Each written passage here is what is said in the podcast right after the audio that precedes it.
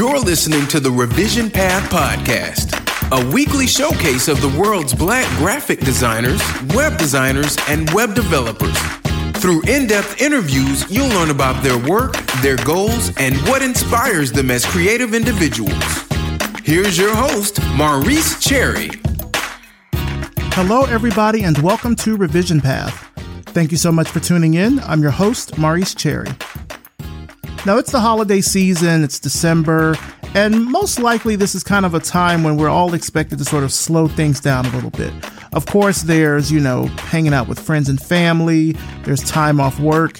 Uh, if you work in retail, hopefully you can get some time off during this time. Uh, but if you happen to have been one of the people that have been affected by any of these layoffs that have happened over the past few months, I know I have you're probably looking for your next opportunity and maybe thinking that December might not be a good time to look because people are out of work. Companies aren't really trying to hire in December, at least not for big corporate jobs or things like that. They might try to pick it up in January. I've got a tip that I think you should do.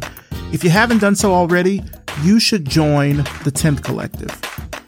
Now, if you've listened to the show for any amount of time this year, then you've heard me talk about the 10th Collective. This is an initiative from Revision Path and State of Black Design, and the goal of it is to match companies that are looking to hire black designers with black designers that are looking for their next opportunity. So far, since we've launched it earlier this year, we have almost 50 members in the 10th Collective, and we have companies including American Express, Launchpad, and Rogo who are signed up and recruiting directly from our members. Now, if you're a black designer, listen to this and you want to be in on it, guess what? It's free to join. It's free to join. All you have to do is fill out a short profile and you're all set. You will only get contacted by companies when they're ready to talk to you, and you can hide your profile from companies or remain completely anonymous. The best thing about the 10th Collective is that it's meant to be a resource for you whether you're looking for your next opportunity or not. So even if you have a job and you're like, oh, I don't really need to look, but you just want to sort of put some feelers out, join the 10th Collective. If you're actively looking for work, let the 10th Collective be another asset in your back pocket for your career. Head over to the 10thcollective.com to join or check out the link in the show notes. This episode of Revision Path is brought to you by Hover. Building your online brand has never been more important, and that begins with your domain name. Show the online community who you are and what you're passionate about with Hover. With over 400 plus domain extensions to choose from, including all the classics and fun niche extensions, Hover is the only domain provider I use and trust. So what are you waiting for? Go to hover.com forward slash revision path and get 10% off your first purchase. Now for this week's interview. I'm talking with Lawrence Humphrey, co founder and CEO of Pearl, and co founder and executive director of Tech Can Do Better. Let's start the show. All right, so tell us who you are and what you do. Hi, yeah. So I'm Lawrence Humphrey. I'm founder, CEO of Pearl. And I, as a very new startup, very stereotypically, I do everything from setting the strategy, building the team to execute against the strategy, executing it against myself to taking out the trash and cleaning up the floor, so to speak. So, uh, very much the stereotypical startup journey right now. But yeah, I do it all. It's been really exciting. As a nosy person, I love being able to stick my nose in everything. How has 2022 been going so far? I feel like the second half of this year has been plagued by news about tech layoffs and things like that. How have you been holding up? Yeah. You know, this has been a very let's say uncomfortable year, but not obviously there are the greater, as you mentioned, societal forces making people uncomfortable, the job uncertainty. I am one of the people that quit my job this year to go full time with Pearl. So oh. my discomfort is more for from and I you know discomfort and excitement for having taken that leap. And I mean this is my my first rodeo so to speak. So I'm excited and you know it's very much and i don't have kids but it's just i have so much optimism for this kid and i want to make sure i raise him in order to be i want it to be successful so that's been a super fulfilling journey and definitely a venture into uncharted territory for me yeah anytime you step out there and do your own thing for the first time it is equal parts like exhilarating and terrifying. Like, yeah, you have so much freedom, but you also like really want to make sure that it actually succeeds. Yeah, and I've been telling people that both the highs and lows are much more they have a higher magnitude, right? Mm-hmm. I feel the highs more I mean cuz they're my doing. This is because of, you know, direct output from my input, which the same could be said for the lows. So, I'm getting used to the swings and trying to approach them with more equanimity to not get necessarily as whipped around by them. Yeah going into next year into 2023 do you have any kind of big resolutions or goals that you want to accomplish? I mean the big one and very practically is to be working on pearl. And you know that's like the low hanging fruit. Ideally and i haven't quantified this yet i haven't actually run the projections but i would like for there to be a healthy amount of organic collaboration instead of me let's say heavy handedly ask really, really guiding people's hand using the platform.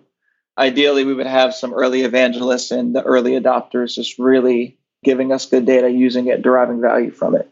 Beyond that, I mean, I'm very short sighted right now with just making sure that the business is set up for success long term and doing what, and I, I haven't done like my 2023 strategic planning yet. That's going to be the next few weeks. Yeah. Well, let's talk more about Pearl, which um, I see here is described as a platform that makes finding actionable hiring solutions from vetted and diverse leaders easy. Tell me more about it. Yeah. So this is born from, and it's kind of without getting into the full origin story, maybe we'll get there.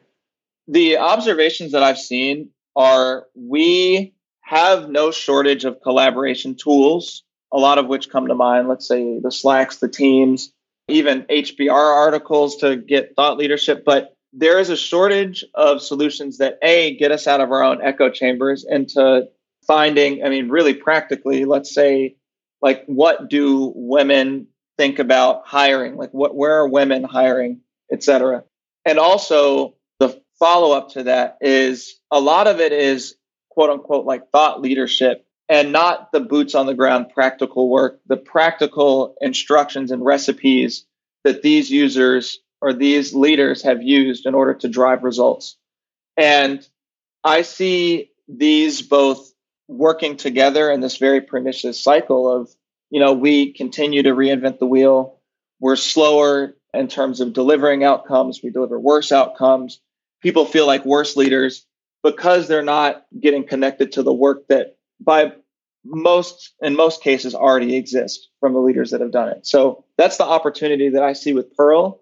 And we're starting with a problem that all leaders have or will face hiring.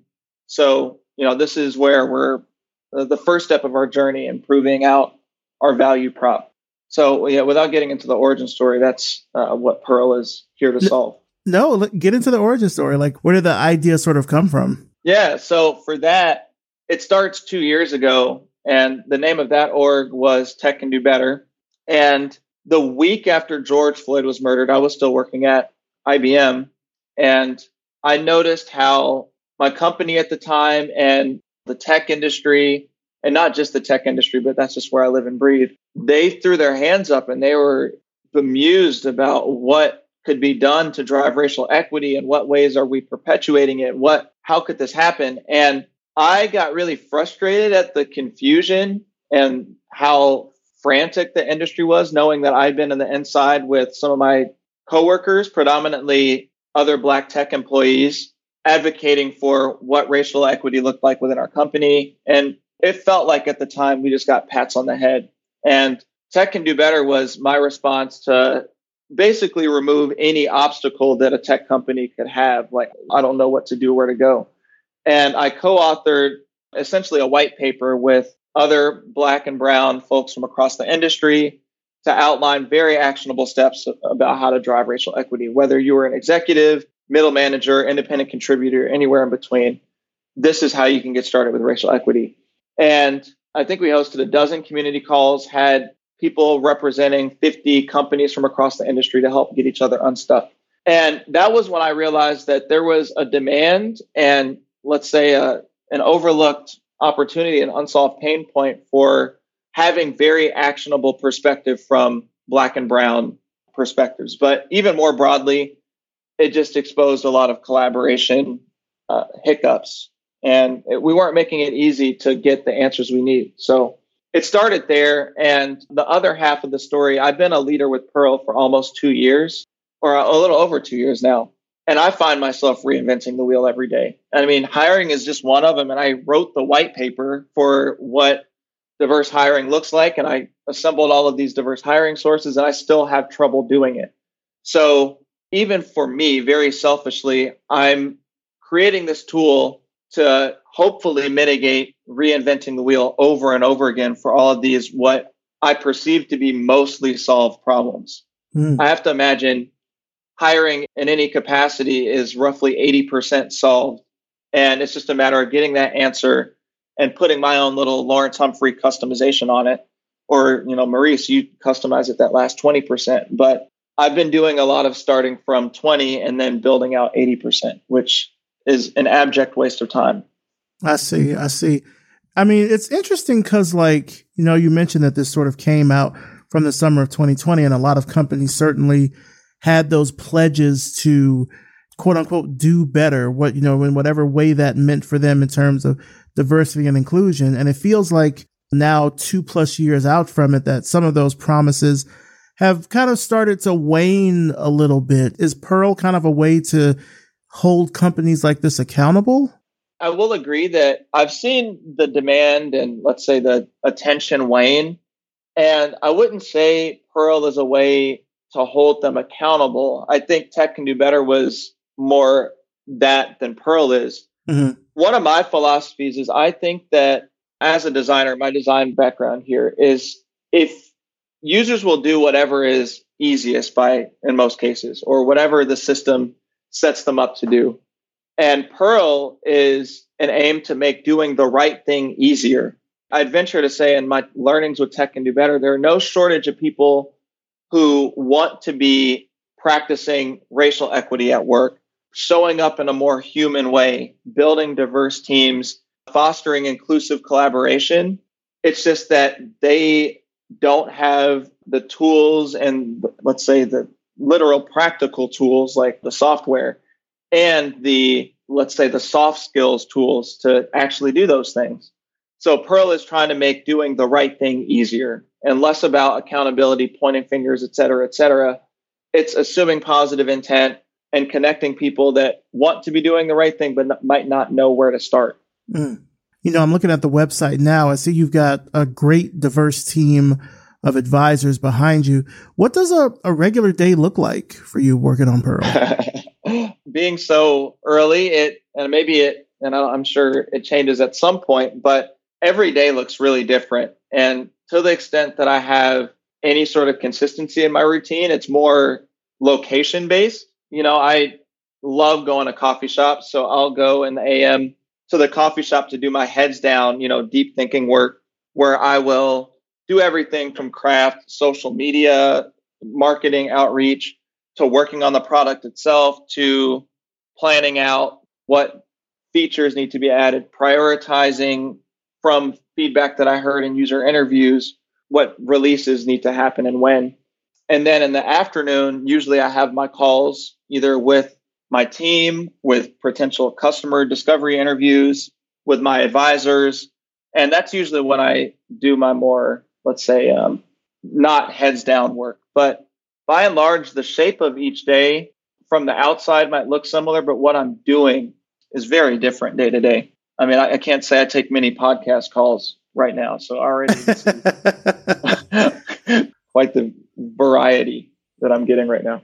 Well, you got to get the word out about what you're doing, you know. So you have to do a little bit of a press here yeah. and there. No, I, I 100% agree. I um and I had a release last Monday where I opened up Pearl to close family, friends. I mean, the social media, you know, mm-hmm. the people within my first, second degree connections. And I was joking that I feel like I need to go on tour now. I dropped my my little EP, and I'm know, I'm shopping it around and seeing how it lands getting people to listen to it, getting them to download my mixtape and all that. So let's say that I'm a I'm a company or I'm a leader of a company that's interested in Pearl. Like, what does the onboarding process look like? Yeah, so right now, and I guess it's worth backing up and just talking through. Pearl is a B2B and B2C. You can think of like a GitHub or even like a Figma or Slack or something like that. So there are two avenues for which you can get engaged. And I know you were talking about that B2B version. For that, you can reach out to us and pilot with us, and you can do that from our website. But the onboarding looks like an opening call where we can do some intros. I can tell you, I mean, maybe if you're listening to this, I won't have to tell you as much about Pearl, but we do some discovery to hear which pain points are you most struggling with. The few use cases that I identified are basically we're helpful in smoothing out the transition between either people joining or leaving your team. So let's say you are getting rid of some folks, which is timely, you know, whether they're either leaving or they got laid off. That work doesn't just evaporate, it usually gets reallocated somewhere between the, the team. And it's about helping them codify that work such that whomever is picking it up, it minimizes the time between zero to 60 and getting up to speed. And then whenever they backfill that person, minimizing the friction of getting them caught up to speed. So that's one use case. We're also useful in kicking off projects that have multiple stakeholders, either within or outside the company, that require frequent and high touch collaboration. So, a couple of use cases that we talk out on that call, and then fleshing out what success looks like at the end of a two to four week sprint. It's very much responding in the in person, just live in the meeting for where we can add the most value. Like I said, it's more important to me to add value and see how folks are using Pearl. And you know, it's it's about figuring out where that sweet spot is between what problems they're having and what I see Pearl being poised to solve. What would you say is the most challenging part about what you do? Oh boy. You know, I think that this might be, you know, I'm just going to think out loud here. I might have to like, I might discover the answer. So I'm just more talking it out. Okay. Because this is my first rodeo, I feel like I have a strong intuitive sense for what I feel like needs to be done at any given time. At the same time, I'm grappling with the fact that practically and in reality, because I've not done this, I cannot fully trust my intuition for what what should be done. And for that, I have advisors and knowing when to pull them in. And I usually bounce ideas off of them. But it is just truly the the I'm meandering, like I said, into this uncharted territory with very little visibility of what's in front of me. And it's just navigating the ambiguity in a way that is it makes me feel like I can confidently chart the course and bring other people in. Luckily, I've had great advisors, and because it's I don't have you know a team of 100, I don't really have to justify my my decisions to many people. But sometimes it's just like the day to day. Like I have no clue if this is going to work, and I just try something, and if it doesn't work, and I don't, I mean, no one likes failing, but it's just I'm getting used to things not going according to plan more so than they do go according to plan. Mm-hmm the self management. I don't know if that's the right way to say it, but just that like keeping my own, keeping the wind in my own sails. Yeah. I don't know if that's the way to say it. You know, I'll probably think of a more eloquent way to say it. But like to, to keep that, but like to keep that motivation going, essentially, right? Yeah, and just like it is the age old. All right, I tried six things, none of them went according to plan, and you know, you have that day you get off a call where it's like, that did not go like I wanted it to go. And at the same time, tomorrow I'm going to get up and do it all over again. You got to keep pushing through. But yeah, that motivation is huge. Yeah. I don't know. As you were describing that, it sort of reminded me of that old uh, Donald Rumsfeld quote about how there's like known knowns mm-hmm. and uh, there's unknown unknowns. And it sounds like certainly, I think, with venturing into a startup of something like this, where you're trying to, you don't know what you don't know. So even yeah. as you're trying to build this product and build this company, there are other things down the line that you may encounter that you don't really have an idea of. But that's why you've got advisors to hopefully kind of help you out and to give you that foresight. Exactly. And I mean, it's not an unknown phenomenon. There is, it, it always doesn't work right before it does. And that's what's keeping me going. And I read another quote, and I think it was and this might be exposing one of my little guilty pleasures here, but there's this book called Tiny Beautiful Things. Cheryl Strayed is this amazing writer. And I think she said in one of her books that you just have to show up and do the work. Like miners don't show up and like self doubt, like, oh, I'm not a great miner. I don't think that I'm not good at this. What, what should I do about it? They just show up and dig. And I just tell myself, literally, I have it written down. It's like, show up and dig. Hmm. I like it. Doesn't really matter how you feel about it. Just, just do the work. Yeah. Ultimately, what is like, what would you see as success with Pearl? Like, let's say it's, I don't know, a couple of years down the line. What do you see as like being Pearl's biggest success? Yeah. If every, you know, a few years out, I would like to have the most actionable stop for workplace or leadership questions, period, or challenges, period. I and I, you know, those two pain points that I mentioned at the start, I do think they're inextricably linked. So, very practically, I am a pretty early career, early to mid career professional, black leader in a SaaS based business, SaaS based startup. Disproportionately, the solutions that you could find on the internet that you could talk to mentors about, all of it skews towards a couple of the you know majority the majority demographics. So mm-hmm. most leaders are white most leaders are male most companies are enterprises. These aren't as helpful for me with all of those attributes that i mentioned so if i could create a platform that allows you to find the most actionable solutions by the people who have done the work and are living it i would consider that a huge win and speeding up time and quality of outcomes or time to uh, task, time to delivery, quality of outcomes, but also making leaders feel like, okay, I'm not the only one struggling with this. There, I can find my little pocket of other similar leaders and also burst, you know, look outside of my bubble to see, okay, for this challenge, I want to know how women are solving it. I mean, there are just some challenges that certain demographics are more more poised at addressing than others. I mean, mm-hmm. rewind to 2020, I don't want necessarily to know how, let's say, white folks are solving racial equity in their workplace. I think that most people were looking for what are black and brown folks solutions to hiring, to doing or to measuring impact of my product, you know, that those sorts of things. Similar to the Me Too era, men didn't have as much of a place in that. That was a woman's conversation. So if I can do that, that's a huge win. Hmm. Now, we've talked a lot about your work. Of course, we've learned more about Pearl, but I want to learn more about you, about Lawrence. Tell me about where you grew up. Yeah, so I grew up in Nashville, Tennessee.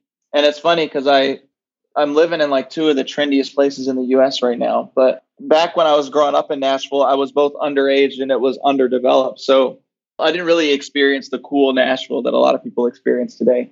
But I moved around a lot growing up, uh, landed in Nashville third grade and was there through graduation. Mm-hmm. And I was pretty into STEM but didn't really know. And I think that this is a through line of my story. I didn't really know what I wanted to do for a long time. I had a vague idea of I wanted to create something that impacts a lot of people. And at the time it was, you know, like the the scientists of the time like Nikola Tesla and like Leonardo da Vinci's and Newton and all these people that create things that like change the world. And then it as I went through high school, I had a vague idea of what computer science was because I watched the social network all the time. And I was like, this seems dope. Like just being able to create stuff from your dorm room that scales and impacts just millions, hun- like tens, hundreds of millions of people. This is awesome. And it just kind of all started as a series of guesses. And I had a friend that we would just dream up these big ideas, and he was more the design business guy. I was a tech person and, you know, it wasn't until, I mean, honestly, late college that I realized that, okay, like entrepreneurship, it is possible, even though the path to do that was unclear. Mm. But yeah, I think that if I had to reflect on my story, I didn't really feel like I had a lot of clear direction for what was possible. Hmm. You know. But you had that interest, I guess, from early on, like you said, right?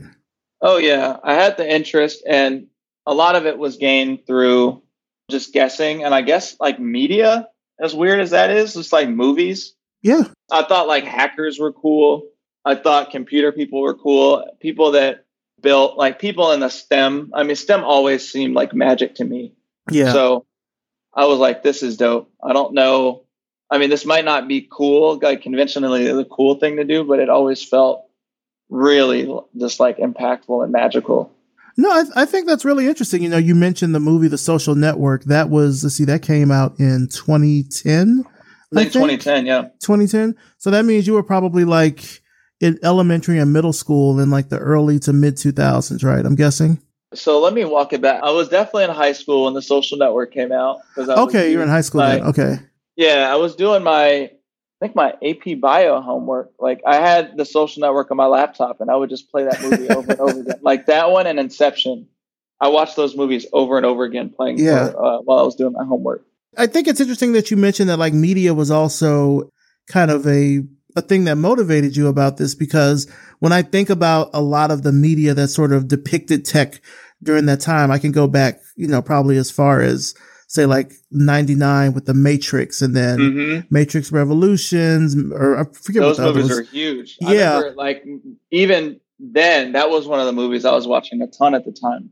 But also like the World Wide Web really started to I don't want to say mature during that time, but I mean I was I graduated college in 03 and I just remember that time from like 03 to 2010 how there were new innovations in tech and design like it felt like every week there was something new so mm-hmm. progress was being made in such a, a quick pace that whether you were sort of in it as an actual practitioner or even on the outside of it being sort of the the beneficiary of this technology things were just moving at such a rapid pace i mean you think about print magazines like yeah. Print magazines from 2000 to 2010 took such a sharp decline because of the rise of desktop publishing and people could write blogs. They could make websites. They could use content management systems. Yeah. So why would they have a print magazine? You know, exactly. so. And I feel like the people, and, you know, obviously I was, I mean, I won't say obviously, but I was pretty young at the time. And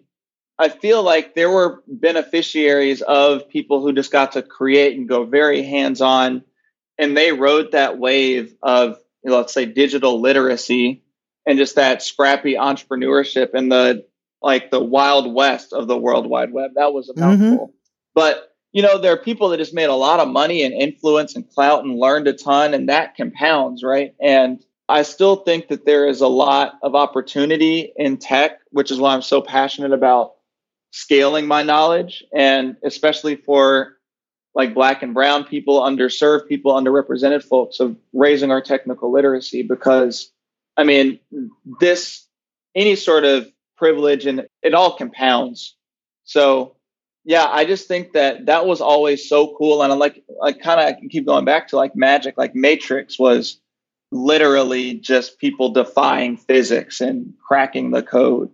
And social network just felt larger than life of how this kind of like gawky, these gawky kids created this social network that literally changed the world of tech and connected everyone everywhere all at once. Yeah. It was it was crazy. And you know, I think that that's something that I'm really passionate about is just scaling that knowledge, like I said, because it's it's magic and it's making a lot of people a lot of money and changing the landscape in ways that are for better and worse for some people. Yeah, and I think what it also did is it, you know, I would say not just for black and brown people, but if we look at black and brown folks specifically, also really kind of helped change the mindset of us from being consumers to creators. Mm-hmm. Because now the tools, you know, whether it's the personal computer or whether it's even just learning the languages themselves had become, you know, so easy to access that you could do these things now that you were seeing other folks do. And there weren't any sort of real gatekeepers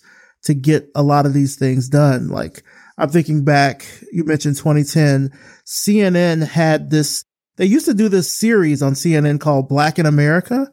Mm. And they mm. would do like Black in America 2, Black in America 3, Black in America 4, and they would be focused on different things. And they had one that was like Black in America 4 that focused on the rise of black folks trying to get into Silicon Valley. They called it the new promised land.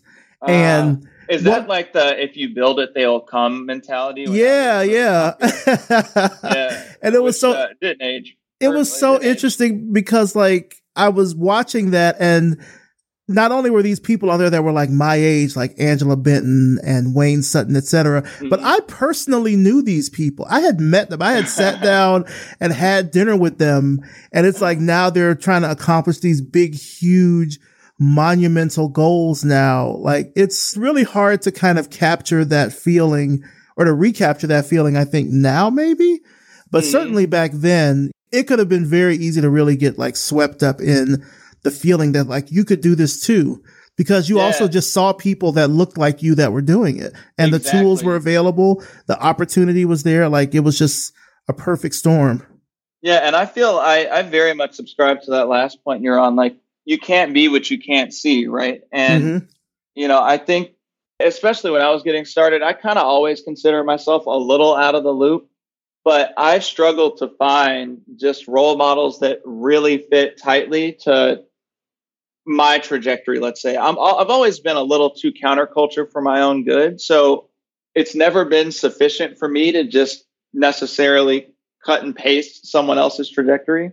Mm-hmm. But even still, like, okay, I want to find someone who is threading the needle between being conventionally successful, you know, in business and like obviously meeting the needs of the business while also taking this social responsibility lens, who is also a young black leader who also it's all of these Venn diagrams that I've just struggled to find. And which mm-hmm. is why I try to be, and I, I definitely jump at the opportunity to be something of a role model if I can, you know, through mentorship, through like podcasts like these, just to be the person that I wish I had, you know? Yeah. Now, you mentioned going to college. You went to the University of Illinois, Urbana Champaign. What was your time like there? You know, I think that it was, if I had to summarize it, still me getting closer to what I felt like my my fit was. Maybe it is for a lot of people, and for some people it clicks more than others. But I started in engineering, so my undergrad was in computer science, and I realized pretty quickly that I didn't feel like I fit there you know, like cultural reasons and I mean demographic. I was one of the few black kids in my class. If in some cases, like one of the only black students in hundred plus lecture halls, mm. which exacerbated things a little bit. But even just the culture of it, like the, in my opinion, the egomania of some engineers just wasn't for me. And also, I just didn't feel very tactile. Like I didn't feel it, it all felt kind of abstract from time to time. But through that, met a lot of designers, which began, you know, light bulbs started firing as to what that world looked like. Found web development, which was the sweet spot of, okay, I can be an engineer that can think more about the user, what their needs are, what can add value for them. And it was honestly through that, like web development, I rode that out for a while and found the world of design through an internship at IBM which you know, in my opinion, like completely there. I think everyone has like landmark milestones in their life, and interning at IBM was absolutely one of them. Of this is what design looks like at scale. This is how these multidisciplinary teams collaborate. It was so eye opening, and I loved the work that was being done there. And I guess I won't say moreover, but equally love the people you know, from very junior to senior designers, just all incredibly talented people and with just huge hearts, great character. And that was around my senior year of college that I did that internship. Mm-hmm. And it was then that I was like, okay, I felt like it started to click. That was the first time in my, you know, four or whatever years there that I felt like, okay, this is the click that I was looking for.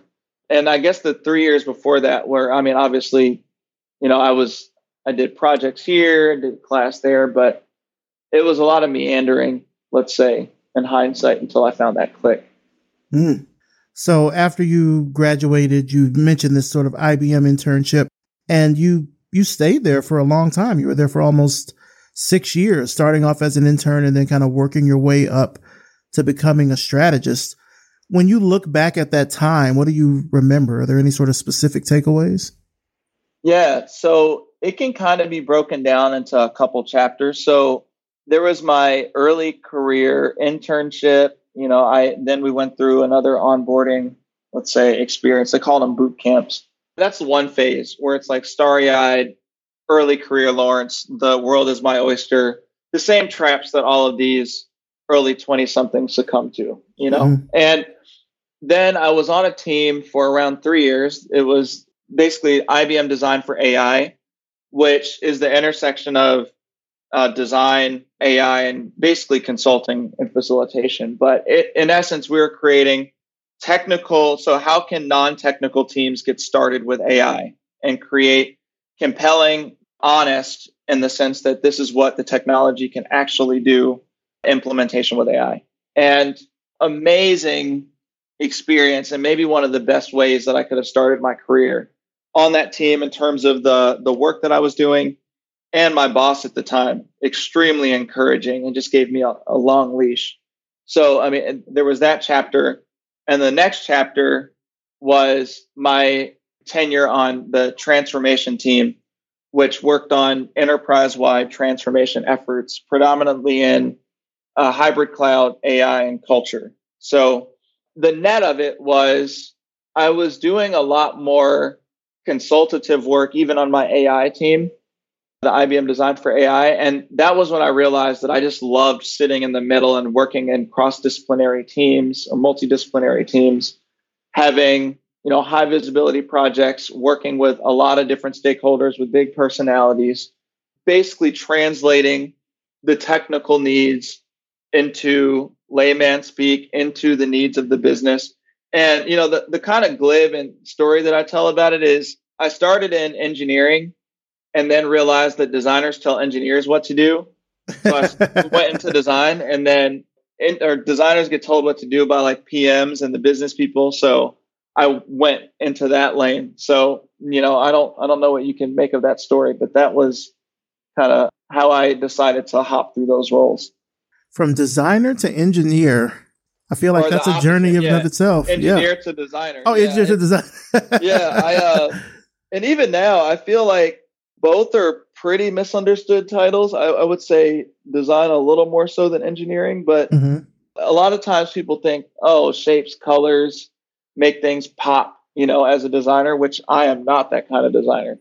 It was I mentioned my first boss, and I just think that that was a great place for me to start because he built my I mean both he was a design executive so he practically sharpened my skills as a designer but really just gave me the confidence to go into rooms with very senior people and feel like my perspective had a place there. So when I think about leadership and I'm really passionate about leadership there was a lot to be learned from the myriad of like actual leaders, like reporting chain leaders, mm-hmm. and just some of my mentors and peers. Everyone was just so generous with their perspective. There's a lot to learn in how to lead teams. And now, when you started the organization Tech Can Do Better, were you still at IBM or is this after you left? It was at IBM. So, fun fact, and I recommend this to anyone that can pull this off.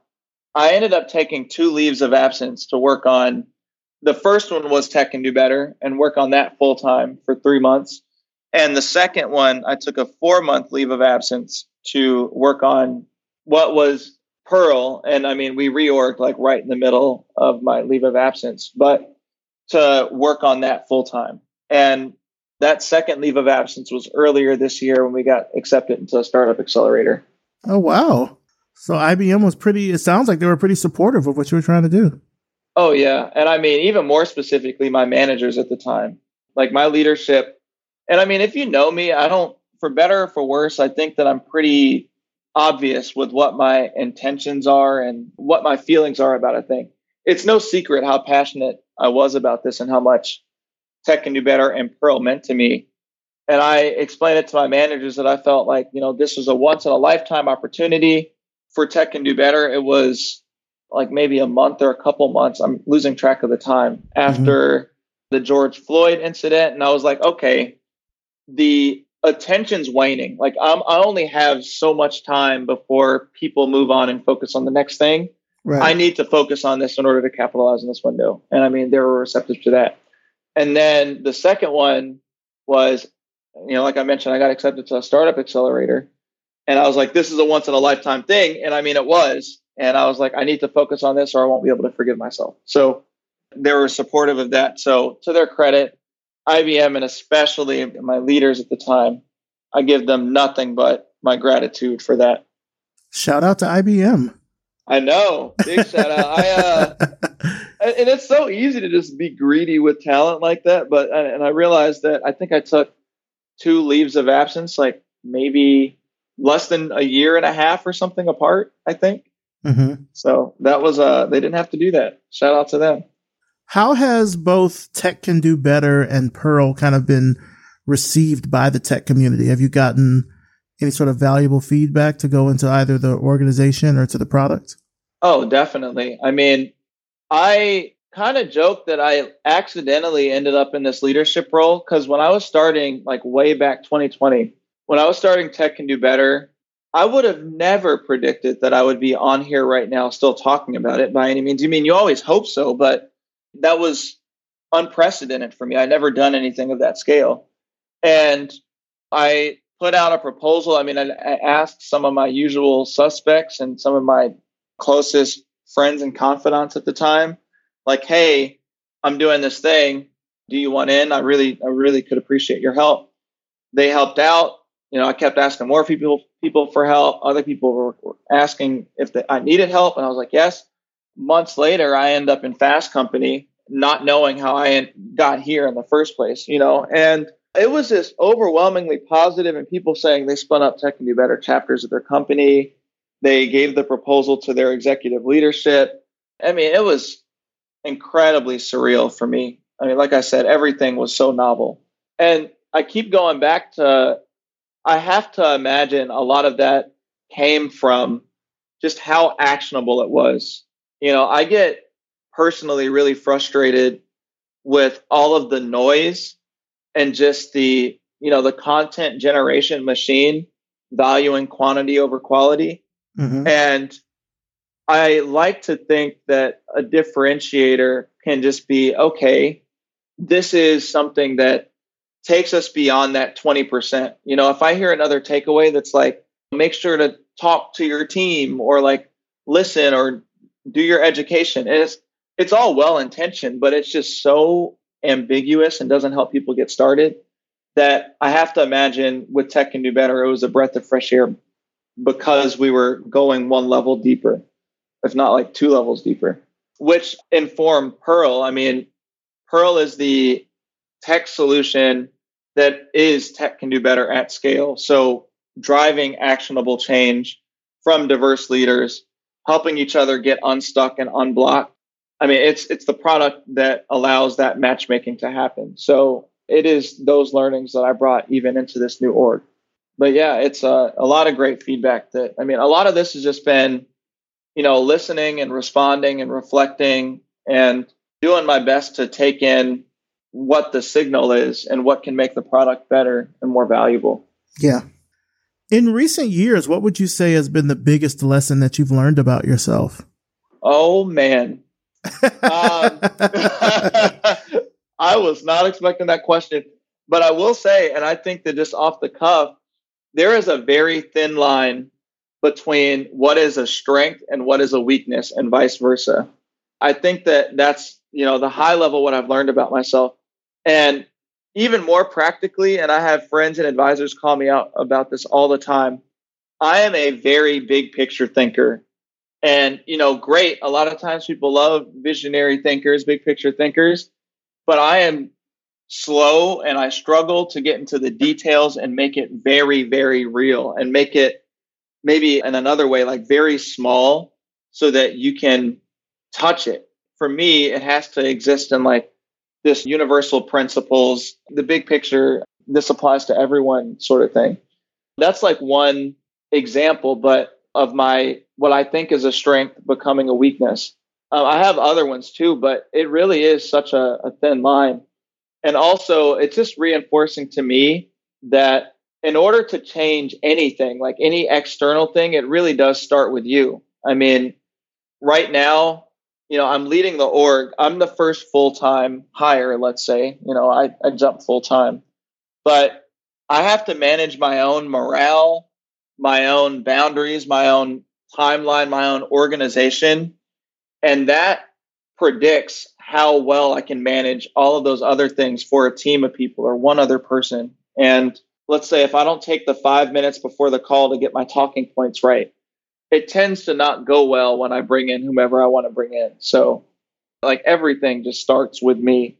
And obviously, I can only control me, but I'm just front and center every single day for how my own actions manifest and shape the outcomes. Who are some of the people that have kind of really helped you get to this point in your career? I mean, you know, no person is an island, of course, but I'm mm curious, like, who your support system has been throughout all this. It is kind of chapter dependent. Like early career, like the people that got me at IBM, Adam Cutler, Greg Storey, Phil Gilbert, a huge, Devin O'Brien. I mean, really, either they got me to go into IBM or just really hands on mentorship, far more than they needed to be for an intern at the time. Huge people. Then, you know, just naming names like Brad Neal, one of my co founders of Tech Can Do Better.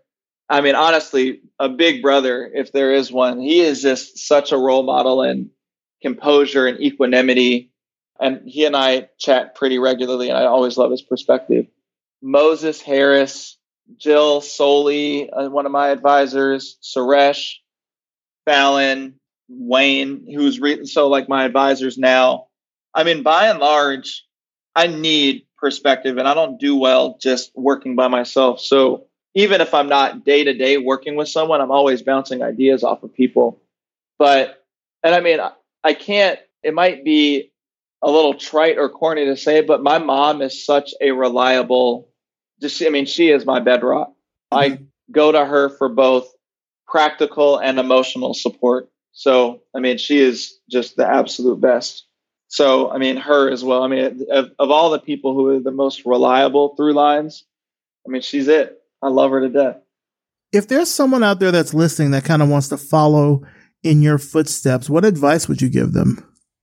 I would say, and I was reflecting on this recently, that it's not too early to start. I know a lot of people say it's not too late to start, but I would say it's not ever too early to start. I do think that I know that a lot of people would say I'm young, but I still spent time feeling like I needed permission to do things or I needed the credentials or credibility or I needed something. Like I was missing something in order to just do that thing. And I regret it. And I wish that, you know, I just had the, I heard it best once the confidence to be imperfect and the, the courage to be imperfect. And I just think that, like, you know, life is short. You just got to do it. Don't be afraid to ask for help. Don't be afraid of failing or looking bad.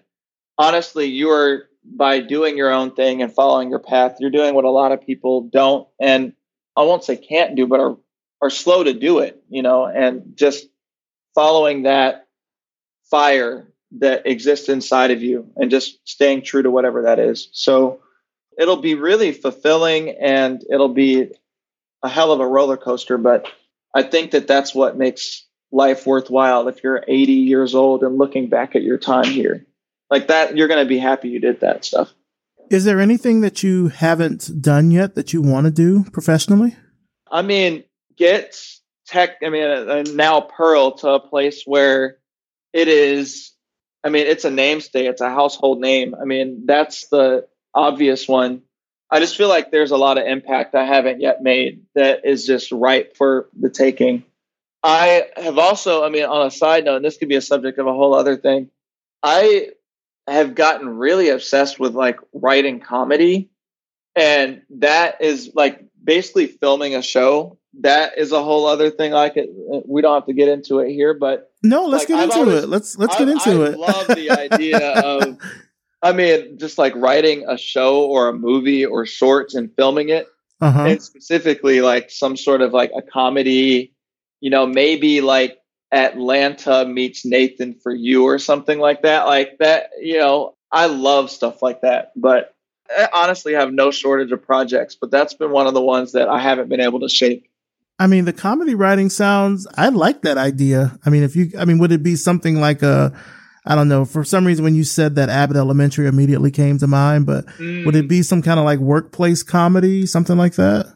I'm honestly scared. I have a show that I mean, I might actually film, and every time I've shopped it to like a dozen or so people, and they're like, dude, why aren't you making this? I'm honestly scared to give away my game right now. But I have a show that let's say is um the style of the show will be more like mockumentary, let's say. So it wouldn't be necessarily workplace.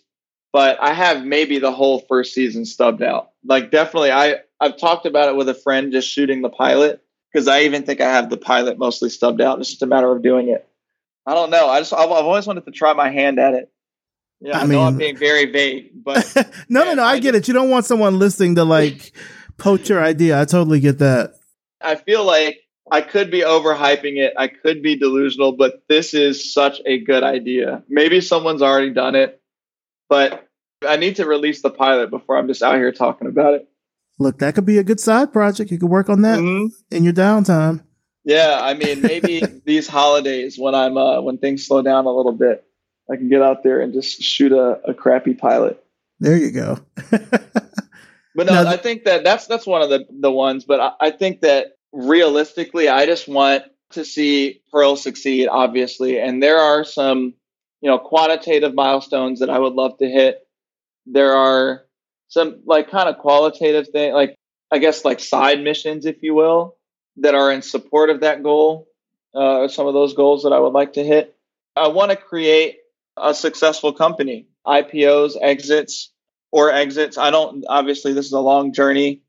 I want to have a tool that is used by, let's say, tens, hundreds, millions of people that adds value, that changes the landscape, that spawns competitor, let's say collaborative companies that do similar things. I just think that the land of the like better collaborative software that focuses in on identity and personal context because this matters is pretty underexplored. And I say it's it's it's our all of our detriment.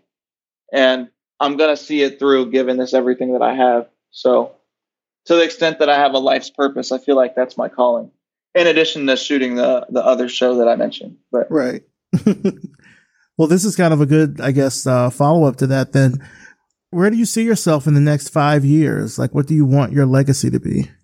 I see those as two different questions, but five years, I would hope to have a team and what wherever Pearl evolves from this, because obviously it will evolve. I, I'll use Pearl as a shorthand for the mission that I'm on now. I want to have a strong team, a strong leadership team, and I mean, just both be practically doing good work, but even I'll say equally importantly to the the work that we're doing, the value that we're driving through our business, be role modeling a way of better leadership. So, you know, I started Pearl because I felt like it would be more impactful to demonstrate through our actions all of the the recommendations and that we were espousing through tech can do better than it was just to say them and recommend them. So I want the team to just be a team of all stars who are just devoted to demonstrating a higher degree of leadership and holding ourselves, the industry, to a higher standard in five years, I want that to be even stronger than I'm doing it today with an awesome, just all star group of people, many of whom I've already collaborated with, and potentially some who might be listening to this. Hopefully, we all find each other. My legacy, I mean, as that's a huge question. I do hope that, in line with what I was mentioning before, I very much believe in the idea of leaving things better than we found it, right? And what that looks like for me is I feel like I owe so much to my ancestors, mostly black ancestors very directly in my lineage and you know let's say my cousins aunts you know the folks around me who sacrificed a lot to get me here to where i am right now and i want to contribute to that chain of progress of making it easier for black and brown folks younger than me who follow me making it easier for them to have the opportunities to create wide scale change and showing them that it's possible, showing them that you don't have to conform to someone else's trajectory to do that. You have the freedom to do it the way that is right for you. Basically, widening what is possible for people to be conventionally successful and what that actually means. And hopefully, never sacrificing. I won't say hopefully, hopefully, this is conveyed through my actions threading that needle between doing what's right for the business and what is just societally responsible, whatever that looks like. Well, just to wrap things up here, where can our audience find out more information about you, about Pearl, about your work and everything? Where can they find that online? Yeah, so best starting place for that is our website. So pearl.us.com. And you can find all of our links there to our LinkedIn, to our Instagram, to our app itself. Everything is uh, that's the best place to start. For my work, if you want to follow me, similarly, you can follow me at lawrencehumphrey.com. So L A W R E N C.com. Hopefully, I think this will probably be shared out in the description, but that also has all of my links. And basically, anywhere websites are found, you can find those links and find everything else. Sounds good. Well, Lawrence Humphrey, I want to thank you so much for coming on the show. I, I think, first of all, just thank you for sharing your story of really kind of building a company. You know, I think it's something that we see a lot. I think we have seen a lot over the years, just like what does it look like to really step out and try to do your own thing. But I think it's really important to also kind of build in public in a way. Yeah. And based off what you've kind of been saying, you know, how IBM kind of allowed you the time to do this and now you're building it out in public with advisors and such. I think that's really important for people to see that they can achieve their own dreams in this way. And of course, what you're doing is not only just helping you out as a founder, but also helping out the industry as a whole and hopefully helping generations of people to come. So exactly. And I, I mean, that's important to me for exactly the reasons I said before. I want to be really honest about this story too, that it's fulfilling, that it's hard, the self doubt is to come and it's just that more important to just keep doing it anyway. I have to imagine something only good things can come if you just keep doing the work and surrounding yourself with good people. Exactly. Lawrence, thank you so much for coming on the show, man. I appreciate it. Maurice, thank you for hosting. This was a pleasure.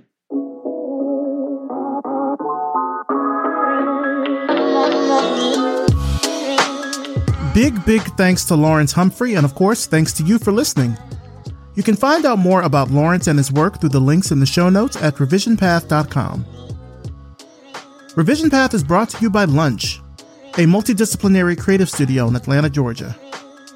This podcast is created, hosted, and produced by me, Maurice Cherry, with engineering and editing by RJ Basilio. Our intro voiceover is by Music Man Dre, with intro and outro music by Yellow Speaker.